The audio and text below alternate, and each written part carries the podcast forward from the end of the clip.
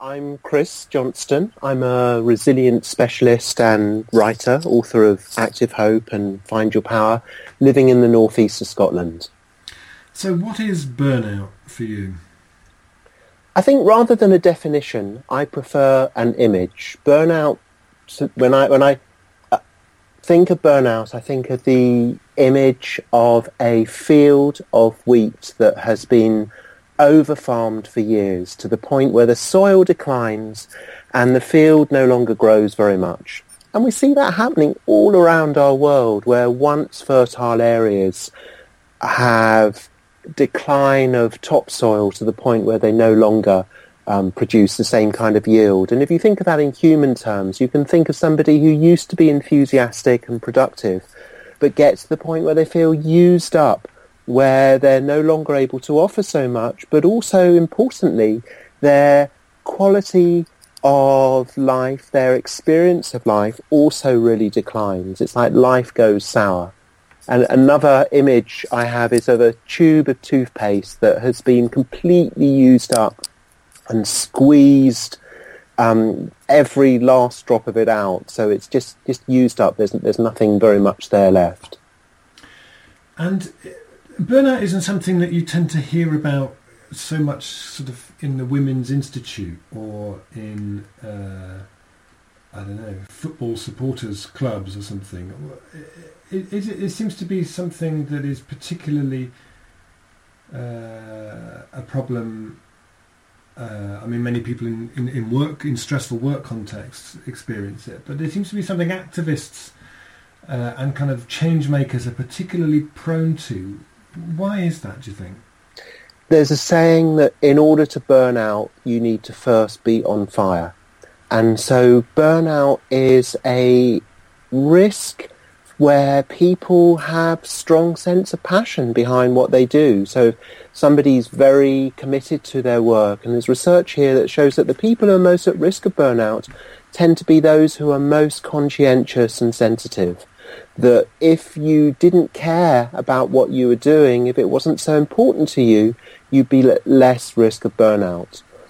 Um, but, but also it's a word that's going to be talked about more because research is showing very clearly the whole thing about aiming for industrial growth is that people are being squeezed harder and harder in their workplaces. Uh, stress is, is on the increase and it, it's already one one of the major causes of time off work through sickness, stress, anxiety and depression. And we live in a more driven society where the casualty rate is going up. And very often I think you know that, a lot of organisations who who argue that we need a new way of doing things, a, a new economy and so on, as organisations often can end up being driven and working in much the same way, having the same kind of work culture as what they're trying to replace. And there's an issue here because it's like you look out at the world and there's so much that needs to be done. You know, we really are in such a dire state in so many ways that you can have that sense of urgency driving us harder and harder. And also for people who whose work is, is basically about service work, there's often a resource issue that the demand is high, but the resources supporting their work are often inadequate. And so that puts people under a great deal of strain. So one of the questions that, that, that Sophie Banks raised in the editorial piece that she wrote for this theme was she said, what would what might it look like if the culture of transition as a movement, if, if the DNA that people who, wherever they are in the world, pick up transition and start to work with it, meant that there was no burnout? What would that look like, do you think? Yeah, well, first of all, I love Sophie's piece and point people towards that. I think it's a very important piece of work that you and her have done in just opening up the conversation around this area. And I think that you'd recognize an organization that had really dealt with burnout if that they saw as, as well as working for change out there in the world, that one of the areas of its attention was what I call the middle bit of change. The middle bit of change is, first bit of change is becoming aware of a problem. The third bit of change is having the action response to that. The, the middle bit of change is everything that happens between awareness and action. And if you see that that, that includes things like our levels of enthusiasm, our levels of energy, um, whether we even want to look at a, an issue. If we pay attention to that, that, that middle bit of change, and we see that that's part of the work of activism, uh, that that would be the kind of thing you'd see in an organisation or a movement that had really come to, you know, come to deal with burnout where there wasn't any burnout. And if, if we really paid attention to that, we'd pay attention to things like enthusiasm. You know, I see enthusiasm as, as like topsoil, is, is if you have high levels of enthusiasm, you, out of that, the best yields tend to, to grow. Um, and so if an organisation paid attention to enthusiasm, then they'd look at things like, do people feel enthusiastic about coming to our meetings? You know, some meetings are boring. They're heart sink um, areas. But if we really paid attention to what would make this a meeting that people want to come along to, and I think there's some great examples of there. I've given some talks and run some workshops to Sustainable Frome, and I was very impressed with them that they had a problem where they had meetings that weren't that well attended, and one of the things they did was they said, well, okay, let's meet for a food share, a shared meal before we have the meeting. If we're going to have a film or something, you know, let's meet first. We all bring along some food and we share it. And it changed the, the quality of their meeting from something that people think, oh, I should go, to something that people wanted to go to, that they looked forward to. And I think that's one of the things. If we can make our meetings things that people look forward to coming to, that would be the kind of thing that would uh, go a long way to making burnout less likely. I remember Peter Macfadyen in Frome, who was one of the people in the group who, who became the mayor, said that when he became the mayor, he would always bake cookies uh, to take along to the meeting uh, and how, how, how it changed the quality of the meeting, you know, starting out with some biscuits he'd made before the meeting. Yes. Um, I, I, sorry. I love that phrase you've just used. Change the quality of the meeting. Hmm. And, and so there's content in terms of what do we do, but there's also process, which is how do we do it? And how do we change the quality of our meetings? And, and I think that that's, um, it's seeing that how we do things is as important as, as what we do, that we live in a economy that's very focused on product, um, very focused on what comes out the end of an assembly line. And that can also be true of activists too, that we can judge what we do by um, the end result, but also with process, we're saying, well, how do we do it? Can we do it in a way that is nourishing? Can we do it in a way that is attractive? And, and when we start asking those questions, when we really look at the quality of our meetings, yeah, it really changes things. I was, uh, we were talking before about Paris and COP21 and you know, there was huge amount of emotional energy that people poured in there during a very kind of intense couple of weeks. Um, and one of the quotes that Sophie starts her piece is where she says that uh, the burnout is the dirty secret of the environmental movement. And uh, after after COP 15 in, in Copenhagen, it felt like the lack of a result, the sort of uh, the the whole process and all that Copenhagen stuff. Actually, the, the the climate movement was pretty burnt out for three or four years. Took itself quite a long time to to recover from it. What advice might you have for people who were involved in in Copenhagen who might now be coming home and thinking, well, was the agreement all that it was wrapped up to be, and you know all the energy that people put into that. What would your advice be for the climate movement more generally in terms of its risk of burnout following such an intense experience like that? Yes, well, I think one of the first things to say is a lot of this work for our world is hard, and there are big disappointments along the way.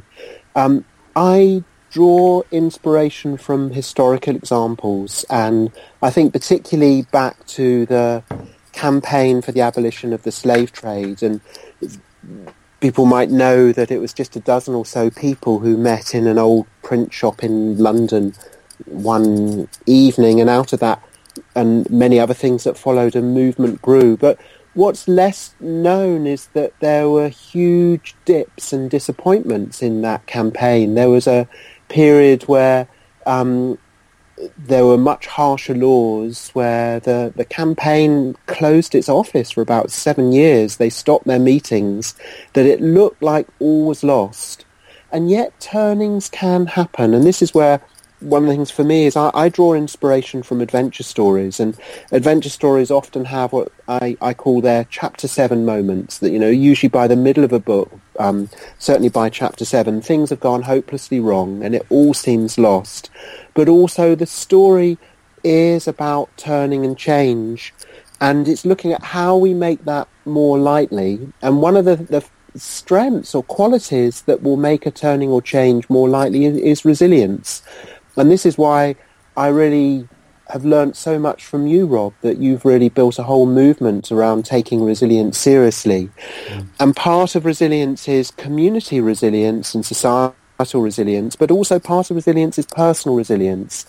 And I've made this a big piece of my life work, looking at what helps us keep going, what helps us I, well, I, I, call it find the upslope of a dip. That when we dip down, how do we climb back out again? And I think that we need to see this as centre stage for activism. It's not some fringe meeting that might happen now and again for people who are touchy-feely types. That we need to bring this centre stage, and because it, it is also centrally about an ethic of sustainability. And an ethic of sustainability is about looking through a larger lens in time, inhabiting a larger, wider timescape. If a timescape is the period of time that we give our attention to, uh, often we can, it can be quite a narrow space. You know, it can be the, the period of now plus or minus a few years. But if we see this working for our world stuff as something that we need to do for all our lives, it's a marathon, not a sprint. Or if it is a sprint, it needs to be like with what they call interval training, where you, you push hard and then you pause and renew. You push hard and then you pause and renew. Um, that if we're seeing that we've got a long, long distance to go, we need to look at how we find a sustainable pace and how we nourish ourselves to keep going. And how, in your own life, Chris, how, how do you, you know, you're, you're involved with lots of different things and, uh, you know, how, how do you, what, what are the strategies in your own life that you model uh, in terms of reducing burnout and, and having that mindfulness in your own life? So one of the, my first strategies, I call it know where I am on the hill. And what I'm looking at here is the human function curve where um, I think of it, one axis is increasing pressure or, or um, demand, and I think of that as spinning more plates. Like the further you go on, and I can send you an, an image of this, the further you go on the lower axis, um, the more plates you're spinning. And the um, vertical axis is how well I'm coping or how well I'm performing. And that I need a certain level of demand to bring out my best performance. And often when I'm working towards a deadline, it pushes me, nudges me to perform better. But also, if I push too hard, my performance declines, that I run out of steam. And so I, I, I would say self-awareness is, is the most important starting point. It's like knowing where I am on the hill. And one of the things that I do is that I show up every day on the page. I, I have a journal um, I I write every morning. I tend to sit in bed. It's One of the first things I do is I just check in, and it's it's a it's a way that I listen to myself. There's other ways of listening to yourself. Mindfulness is, is another. It's it's it's having a space where I'm checking in with myself. I'm saying, Chris, how am I doing? Where am I on the hill? Am I in productive space? Am I in dri- overdriven space? Am I in exhausted space? And then it's it's paying attention to like a feedback loop where I, I know how I'm doing, and then I respond to that. So if I'm really, um, so uh, I, I have lots of enthusiasm for lots of different things. i am involved in lots of different projects, and my habit is to over um, over push myself. I, I tend to have my ups and downs, but on the whole, I've always got loads of things on the go. And I do get exhausted and I do get a bit singed from time to time. But my key strategy here is, is that when it happens, I notice it and I take steps. So I then start looking at my diary and saying, okay, how can I ease the, the ease my foot off the pressure pedal here? And then there's a real important insight here, which is when in overload, more is less. And what I mean by that is that when I push myself to do more and more and more, I become less effective. And so I need to use the power of no.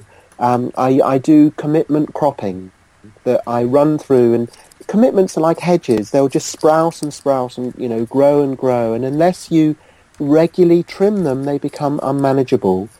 And so when I'm noticing myself straining, I look for what I can trim back. And the, I'm, I'm not a brilliant model at this. I, I would say when I teach burnout prevention courses, which I do, um, I say every time I do that, it's a refresher course for me as well. It's like I have to remind myself of the lessons because this is a, a very live issue for me. Uh, I do get a bit singed at the edges at times, um, but also I, I I need to pay attention to my own strategies. Now I know some people that are much better at me at taking regular holidays and having regular times off, and I, I have intentions to do that, and I I um, I oscillate. You know, sometimes I I go through periods where I'm much better at, at having Sundays as a, a, renewal day, but I also have times where I'm pushed towards a, a writing deadline, particularly where I, I, just show up every day, and uh, I recognise that when I'm approaching a deadline, I need to immerse myself in it. It's it's part of the way that I work. I need to get really absorbed in it, and I might kind of lose myself in a piece of writing where somebody might look at my hours and say, Chris, you're, you're working far too hard here. But the key is that there, I then, after pushing hard, I think of sports training, interval training, it's pushing hard and then easing off. So I need to pay attention to um, renewal.